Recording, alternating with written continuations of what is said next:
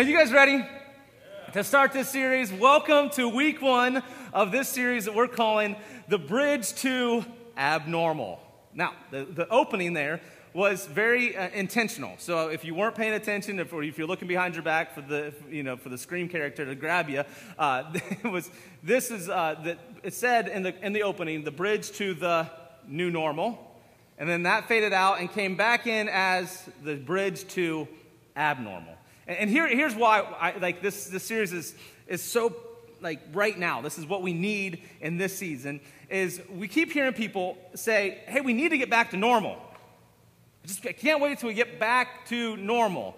And we've kind of been viewing this last, I think it's 120 days now that we've been doing this crazy stuff that we're, we're, you know, responding to this COVID, and we've kind of viewed it as a detour around a virus. So we're on our normal life, and then we get off the detour, and then we get back on. How many have been, have ever been on a detour? Like they're the worst, especially when, like, when you're on vacation and you're heading down, you don't really know where you're at anyways, and then there's a detour, and you get pushed off to the side, you follow these signs, and they don't do a good job of signage at all. And so it kind of relates to what we're going through right now. Hey, we're going to go this way. Nope, we're going this way. Anyways, uh, so you, you're on this path and you're following these signs, and eventually you get back to where you were intending to be, anyways, back on that same road. Now, people have been saying, well, it's going to be a new normal. It's going to be a new normal when we get back to whatever normal is. And that's what happens is we always get back to some type of norm. Norm is average. It's what we're all kind of connected to. It's what, you know, the norm. And we eventually get back to a norm. However, this new normal is not what God called us to. A new normal is not where we're supposed to get to. God never called us to be normal. God never said, Hey, I just want you to follow me so you can be average. I, I died for your sins and I, I gave you forgiveness of all that, of, of all your past sins and all your past failures and all that so that you could just surf along and just get by. That's not what, no, no, he, he always intended us for be, us to be separate, unique. You can look at the Old Testament. In the Old Testament, you have these example of the, of the children of Israel. They're called a holy nation, a chosen priesthood. They, they are set apart. They're supposed to be unique. They're unique in the, what, what they eat, how they dress, how they worship. Everything about them is very distinct. And that doesn't change when Jesus comes. When Jesus fulfills the Old Testament, he still calls us to be unique, to be ab normal. Uh, let me show you in Scripture, Romans chapter 12, verse 2. Uh, Paul is writing to the church in Rome. He says, Don't copy the behavior and customs of this world, but let God transform you into a new person by changing the way you think. When you learn to know God's will, which is good and pleasing and perfect. So th- th- don't be like culture, don't be normal, be abnormal. And there's, I, keep, I can keep going. Jesus gave his life for our sins, just as God our Father planned, in order to rescue us from this evil world which we live in. So you live in a world, but you're supposed to be, you're supposed to be separate from this world. So you're in it, but you're separate of it. It's just, Colossians, seeing that you have been put, seeing that you have put off the old self, what was once normal, with its practices, and have put on the new self, which is being renewed in knowledge after the image of its creator.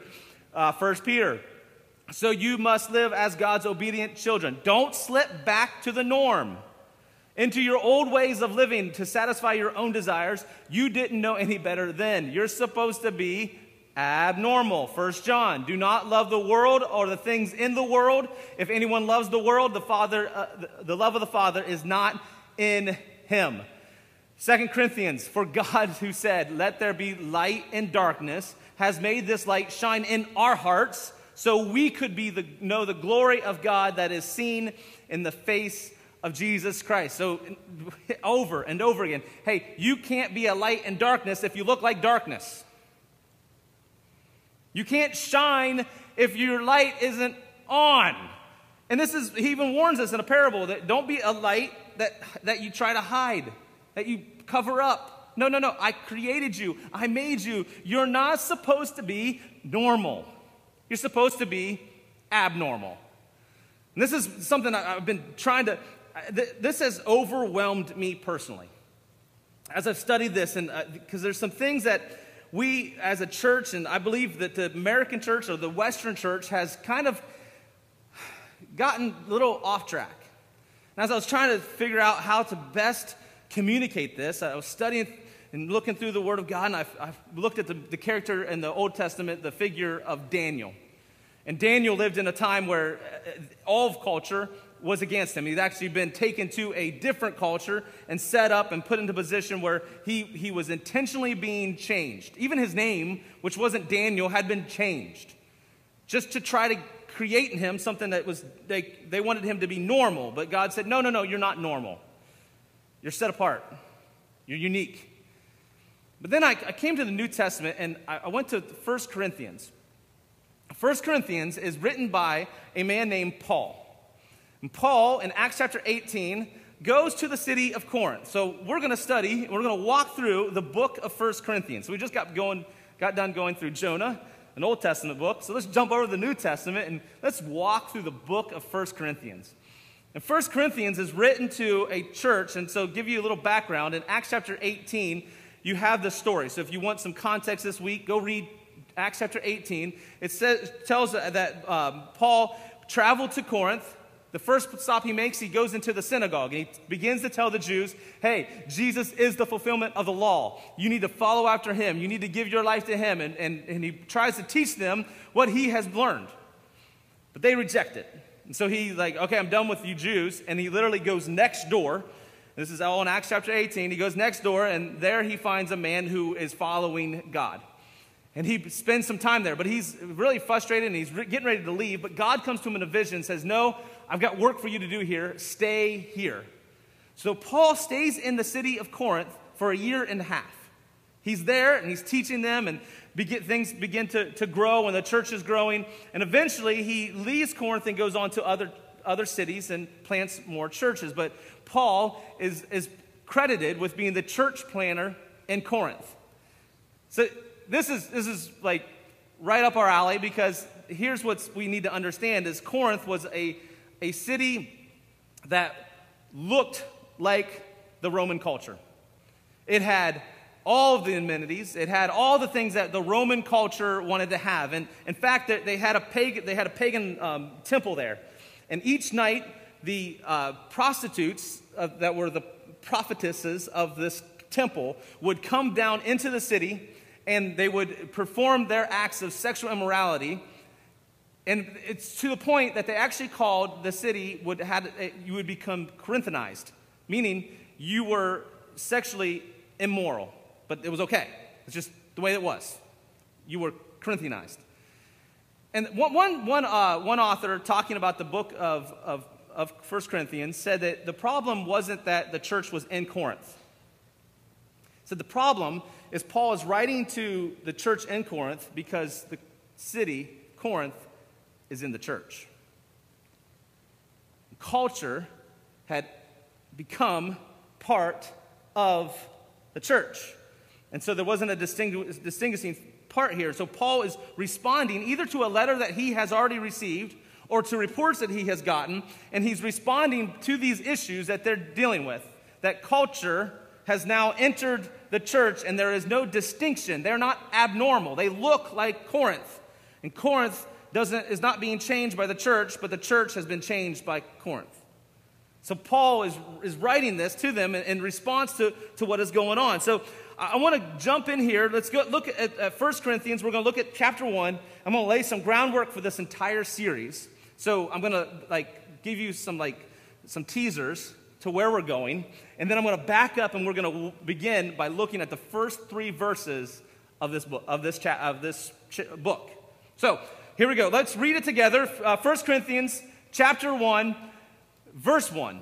Paul, called by the will of God to be an apostle of Christ Jesus, and our brother Sosthenes, to the church of God that is in Corinth, to those sanctified in Christ Jesus, called to be saints together, with all those in every place, call upon in every place, call, call upon the name of the Lord, our Lord, the name of our Lord Jesus Christ, both their Lord and ours. Grace to you and peace from God our Father and the Lord Jesus Christ.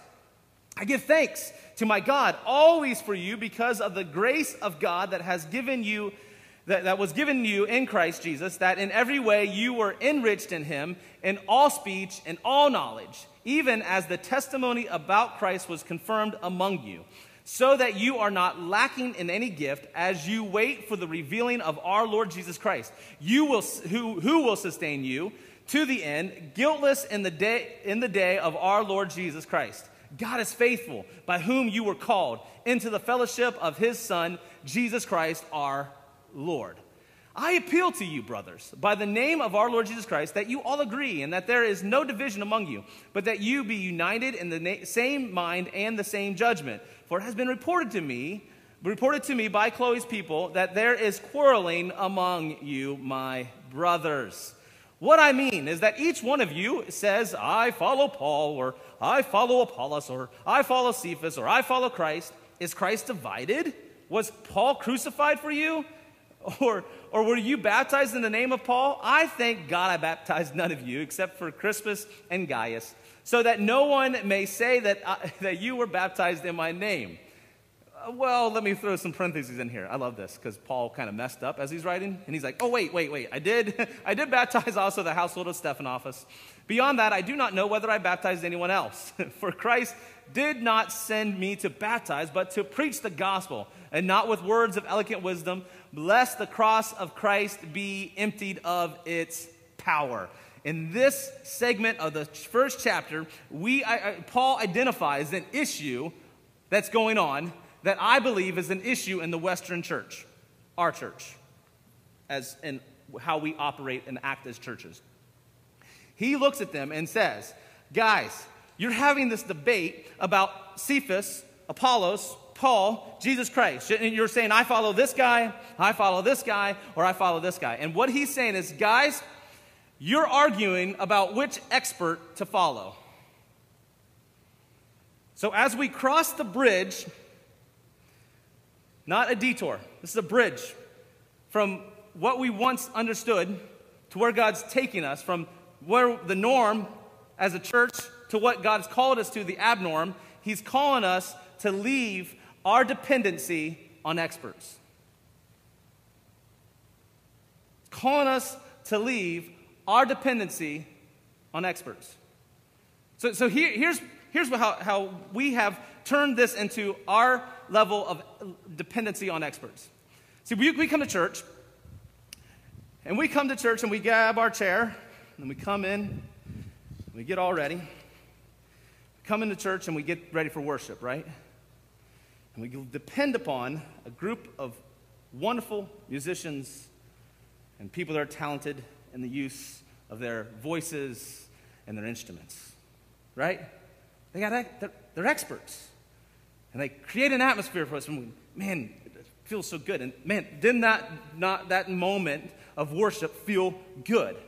But the problem is, is we get dependent on them creating an atmosphere for me so that I can worship in this moment. But then we leave church, we get in our car, and then we get cut off in the road, and we lose our atmosphere of worship. We get out of our car in the parking lot of Walmart, and someone accosts us for not acting in the way they deem to be acting. And we lose the atmosphere of worship. We get in our homes and we're dealing with our children and we're dealing with the frustrations our spouse brings upon us, and we lose the atmosphere of worship. We get into our workplace and we got annoying Bob and, and, Debbie Downer and all the things around us, and we lose the atmosphere of worship. And because we don't have any experts and I don't not qualified to create an environment of worship, I don't worship. I'm dependent on some experts to create for me an environment to worship. We also do this worship is over, sit down, and out comes the expert in the Bible. I'm going to listen to him, and he's going to bring some like nuggets. I mean, some ridiculous, awesome preach. I mean, boy can preach, amen. I mean, it's just he's just bringing it, and you're like, wow, that's so good. And then the light bulb goes off, and you're like, whoa, I never saw that in Scripture. That is that is so whoa. Then we go home, We open up our Bible. Well, that don't make any sense. What's that? What does that even mean? What, what are they even talking? I, I'll just wait till Sunday. And we depend upon an expert to give us our knowledge and to tell us what we should know and think about. And this isn't new. See, this is what happened after, after the apostles and they were moving in this direction of, of uh, the churches growing and it's going crazy. And then there, some, some clergy, they gave, they, we call, gave them a name and we put them behind a pulpit, a fancy wooden pulpit and really ornate and, and put stained glass windows behind them. And we gave them titles. And then we, they said, hey, the only way that you can actually read the Bible is in Latin. So since nobody else speaks Latin, I will be here to interpret it for you. And we've gotten back to that because history repeats itself. But we, my profession needs some job security. So we pretend like there's no way that you would ever be able to figure this out. So you don't have to wait on me to tell you what this stuff means. That's what we need to change. We got to get back and move from leave this dependency on experts and cross over to the abnormal. The other thing, Paul continues, he says, For the word of the cross is folly to those who are perishing, but to, to us who are being saved, it is the power of God, for it is written, I will destroy the wisdom of the wise, and the discernment of the discerning I will twart. I love that, that the, the word twart is in the Bible. It's twart. So, where is the one who is wise? Where is the scribe? Where is the debater of this age? Has not God made foolish the wisdom of the world? For since in the wisdom of God, the world did not know God through wisdom, it pleased God through the folly of what we preach, proclaim is the word there, we, to save those who believe. For Jews demand a sign and Greeks seek wisdom, but we preach Christ crucified, a stumbling block to the Jews and a folly to the Gentiles. But to those who are called, both Jews and Greeks, not limiting to somebody with a degree, it's everyone.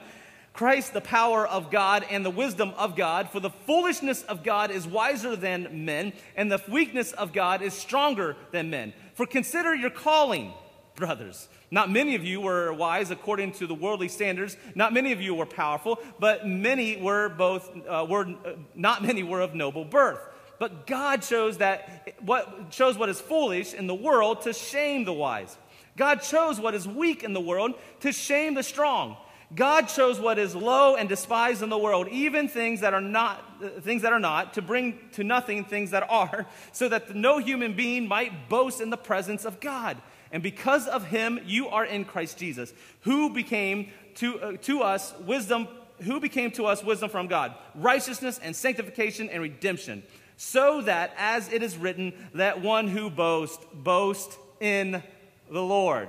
Here's what Paul just laid out for us: is that we that we uh, we cannot depend upon culture to understand Jesus. It's not going to work. In fact, this is what has happened in the American church. And this is where I'm going to get a little bit of like uncomfortableness is that the church has since 1776 been a part of the American culture.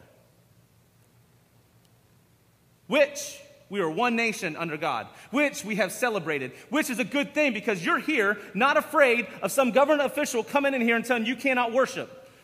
You don't have any worries of driving here, getting pulled over, and having a Bible in your car and being somebody saying, No, you can't have that. And because you have it, you're going to jail. You, you have none of those worries because we are a nation that has uh, been began in the, in, from the beginning of our existence had part of the American culture church.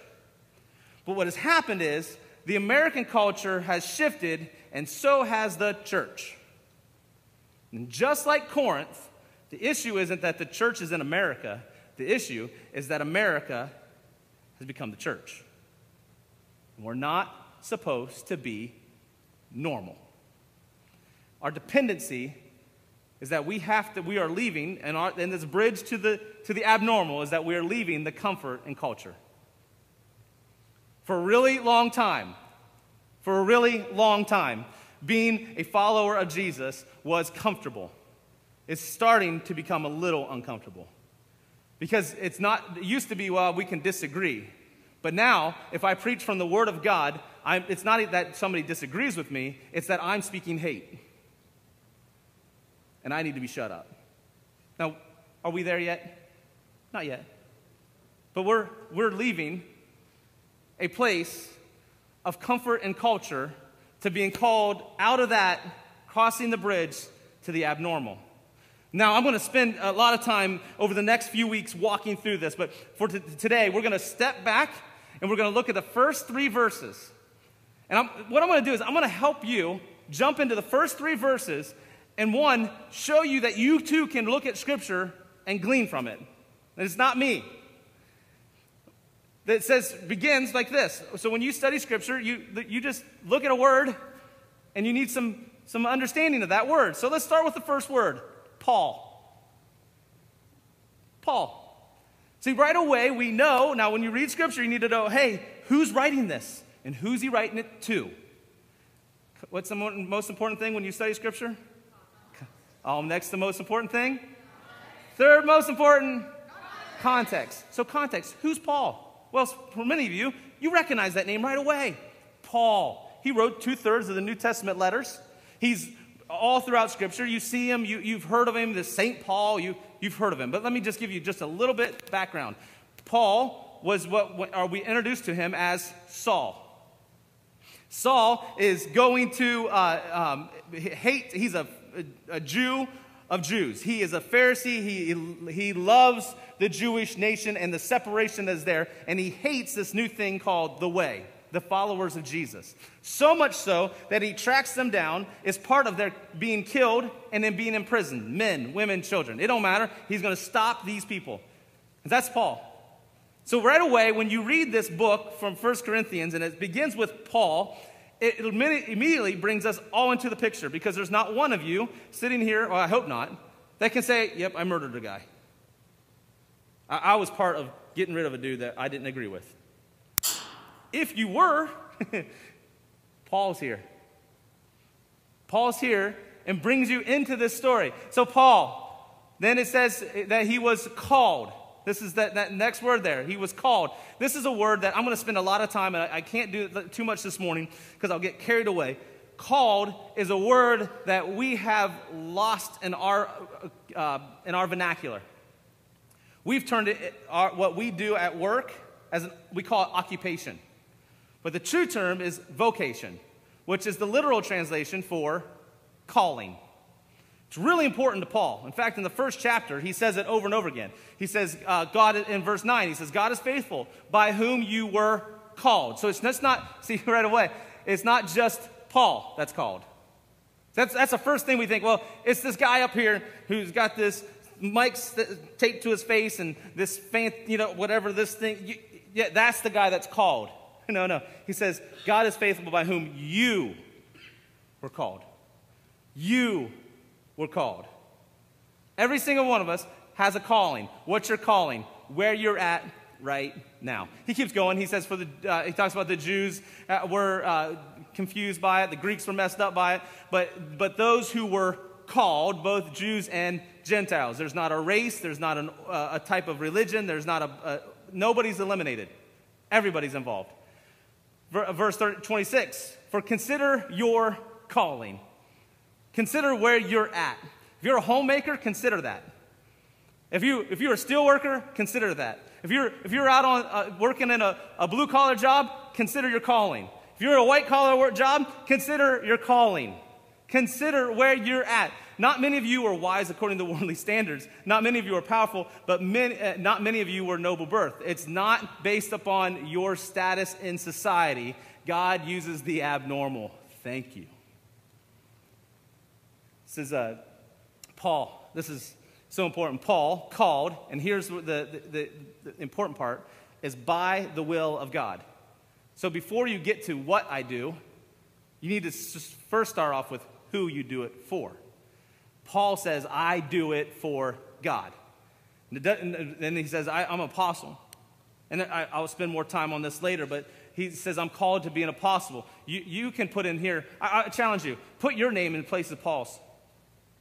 Say, Josh, called by God for my position. put in there your position. That, that's, that's what he's called us to do. See, it says, then he goes, verse 2, he goes, uh, called, he's, who, he's writing it with his, his partner. He says, and to the church of God. So we know who it was written from. We know his, uh, he's saying, I'm called, and so are you. And then he gets into this place where he talks about the church. He says, to the church. The church is, just means, literally means to be called out. Oh, wait, what's that? You're, you're not supposed to be normal. The church is called out. So the church to, of God, that is, it says of God. Not the church of Josh, not the church of Corey, not the church at 201. No, the church belongs to God. He says that is uh, uh, in Corinth, and those who in every place. So here, here's where I got this circle up here. Because church, immediately, we, we go to the concept of church. We go to big church. Everyone who calls uh, uh upon the name of the Lord. There it is. Big church. So there's the world. And then he says, but this is specifically written to the church that is in Corinth. So there's churches in cities. So I have three of them identified here. It'd taken me a lot longer to put cities for every, you know, circles for every city. So I didn't do that. Here, here's three of them for the three that, for all of them. It says, now, we, we talk about this a lot, that we have church, we have the church in the world, and we have churches in our community. And by the way, let me just take a minute just to say this. If, they, if there's a church that is preaching the, the name of Jesus Christ, they are not our competition. Do not let the, comp, the, the culture of competition come into the church and think that there's somebody else uh, that's ha- having service right now that's, uh, that is our competition. No. Our competition is what happened last night that keeps people from coming Sunday morning. that's our competition. So we have to understand that our competition isn't the other city churches, our churches in other cities. But here's where we miss because Paul finishes out this book of 1 Corinthians, and I'll, I'll, talk about this more in more detail throughout this series. But in 1 Corinthians chapter 16, verse 19, he says, The churches of Asia send you greetings, Aquila and Prisca, together with the church in their house. See, this is the part that we're missing. See, there's the church of the world, and there's the church in uh, the cities. But the one that we're missing and we're not dealing enough with and the church that we need to talk about going into the abnormal is the church in your house. Because, parents, your pastor's in your home. Hey, worker, you're, you're a pastor in your workplace. Hey, students, you're a pastor in your, work, in, in your school. This is what you need to understand. Your place of worship is not just in a place of gathering in this city church. But you have to have an understanding that you, your church is in your home. I'll, I'll spend more time on this later. Got to keep going. So we got the church of God. It's the church in Corinth, the church in every place, the church in their house. And then he says, he specifically says that this is a church in, in Corinth to those sanctified. Here's the word that sanctified simply means to be set apart that they were uh, sanctified and that they were saints together. So he's identifying what it means to be a part of the church. He gives us three things. Number one is that they're sanctified, they're set apart. It's the same word as church. They're pulled out, they're not normal. Welcome to the abnormal. We call ourselves the church of the weird. Okay? We are supposed to be sanctified, saints together. I dare you, spend some time. Google or look up the word saints in the Bible and find me one time where saints is in the individual. It doesn't happen. Anytime there's saints, it's in corporate worship. They saints together with all those in every place who call on the name of the Lord. That's what they do. So, to, to the church, that is, of course. So, if we're leaving this place of dependency on culture, or uh, dependency on experts, and a comfort and culture, and we're going someplace, where are we going? What's on the other side? I don't know exactly what the other side looks like. It's abnormal. We're not used to it. Something different. But I do know this that it is must be in Christ Jesus. Paul finishes out this chapter in verse 30 He says, And because of him, you are in Christ Jesus. This, he uses this beginning of the chapter and at the end of the chapter as bookends for you to understand hey, you, church in Corinth, you've allowed culture to overtake you. But if you're going to be who you're called to be, you're going to be abnormal, you need to be in Christ Jesus. And then he lays it out. It's beautiful. In your notes, if you want to, he says, If you are in Christ Jesus, you, who became to us wisdom, then he gave to us righteousness and sanctification and redemption. These are the four, four blanks in your notes there. Those four things. What Paul is saying is that when you are in Christ Jesus, the same resources that were available to him are available to you. You've got to get this. You're called, you're set apart, you're unique, you're special, and you are called to be resourced and equipped by his wisdom. You're not going to be able to make the right choices going across this bridge to the abnormal if you don't have him in your life. You're not going to be able to find yourself in right living, righteousness, if you don't have Him. If you don't, you're not going to find sanctification, which again means to be set apart, if you don't have Him. And you can't find yourself redeemed. You can't find your faults and your failures redeemed. The promises that He has given to you. Redeemed. What's that, what's that word redeemed mean? You ever, like, you, the couponers, you ever watch that show? They cut out all those coupons and then they go and they drive the cashier nuts by, with cash. What are they doing? They're redeeming their coupon. It's worth something. See, God's put a promise in you. He's laid these promises on you, but you can't redeem them outside of Jesus. So, our leaving of dependency on this culture and experts means that we turn from that dependency and we depend only in Jesus Christ alone. There's this, um, there's this technical term, or uh, it's a psychological term. It's called birging. Birging, or B I R G. And it literally means, this is the term, is that basking in reflected glory. So you take, basically, is taking credit for someone else's success. This, like, we want to be a part of their success. I, I do this with my kids in, the, in their sporting events. Like, any, any athlete is superstitious. It's just, it's, it's, it's in us. So, literally, when my kids are up to bat or they're doing something in their activities and they get something good happens, I will look at where my hands were and where my feet were. I'm not joking. This past, when we were away, I was at a ball game and I literally was tapping my head and a kid hit a line drive to the fence. You know what I did the next play? tap my head. Because it's important, because, you know, my tapping my head is, he's dependent on me doing the right thing at the right time, right? it's silly, right? We all do it, though. I remember doing it as a kid, and many of us still do it at some level today, when I heard the Cleveland Browns on the radio, back when they were good. And I, I would listen to them Sunday afternoon. And when Kevin Mack got the handoff, and he jumped the line. And I'm listening to the radio and I can hear every description. You know what I was doing? Had my brown shirt on. I got my little Nerf football and I dove with everything I had across the, the line that separated the carpet from the linoleum. And with such force and with such power that I knocked my dad's two front teeth out with my head. I'm literally hard headed, like in every way.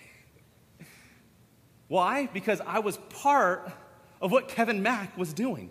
I was basking in his glory. It's kind of silly in the sports world.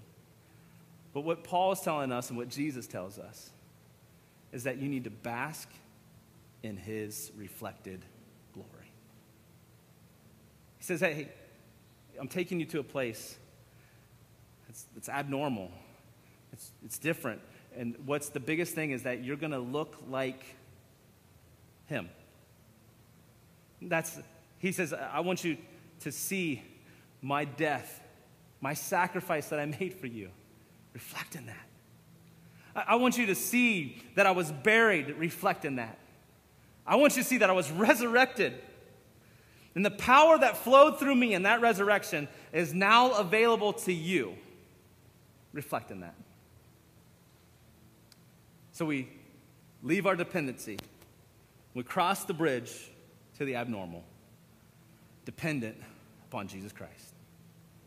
Lord Jesus, Lord, I thank you for this opportunity to dive into your word and, Lord, to be used by you to be taking these steps. And Lord, I thank you that as we look at your word and we study your word and we, we take these moments to walk through this moment knowing that just as the, Corinth, the church in Corinth deal, dealt with culture strangling them, that we too, in this world that we live in, dealing with the same issues. But you care about us so much. You love us so much that you're willing to sacrifice yourself so that we can reflect your glory. So, right now, if you'd like to join me in this prayer, I turn from doing it my way. I repent and I turn to you. I'm going to leave the comforts of culture. I'm going to leave the dependency of the experts, and I'm going to turn and depend upon you, Jesus Christ. Because you died for my sins, and you resurrected, and your spirit's available to me today. In Jesus' name.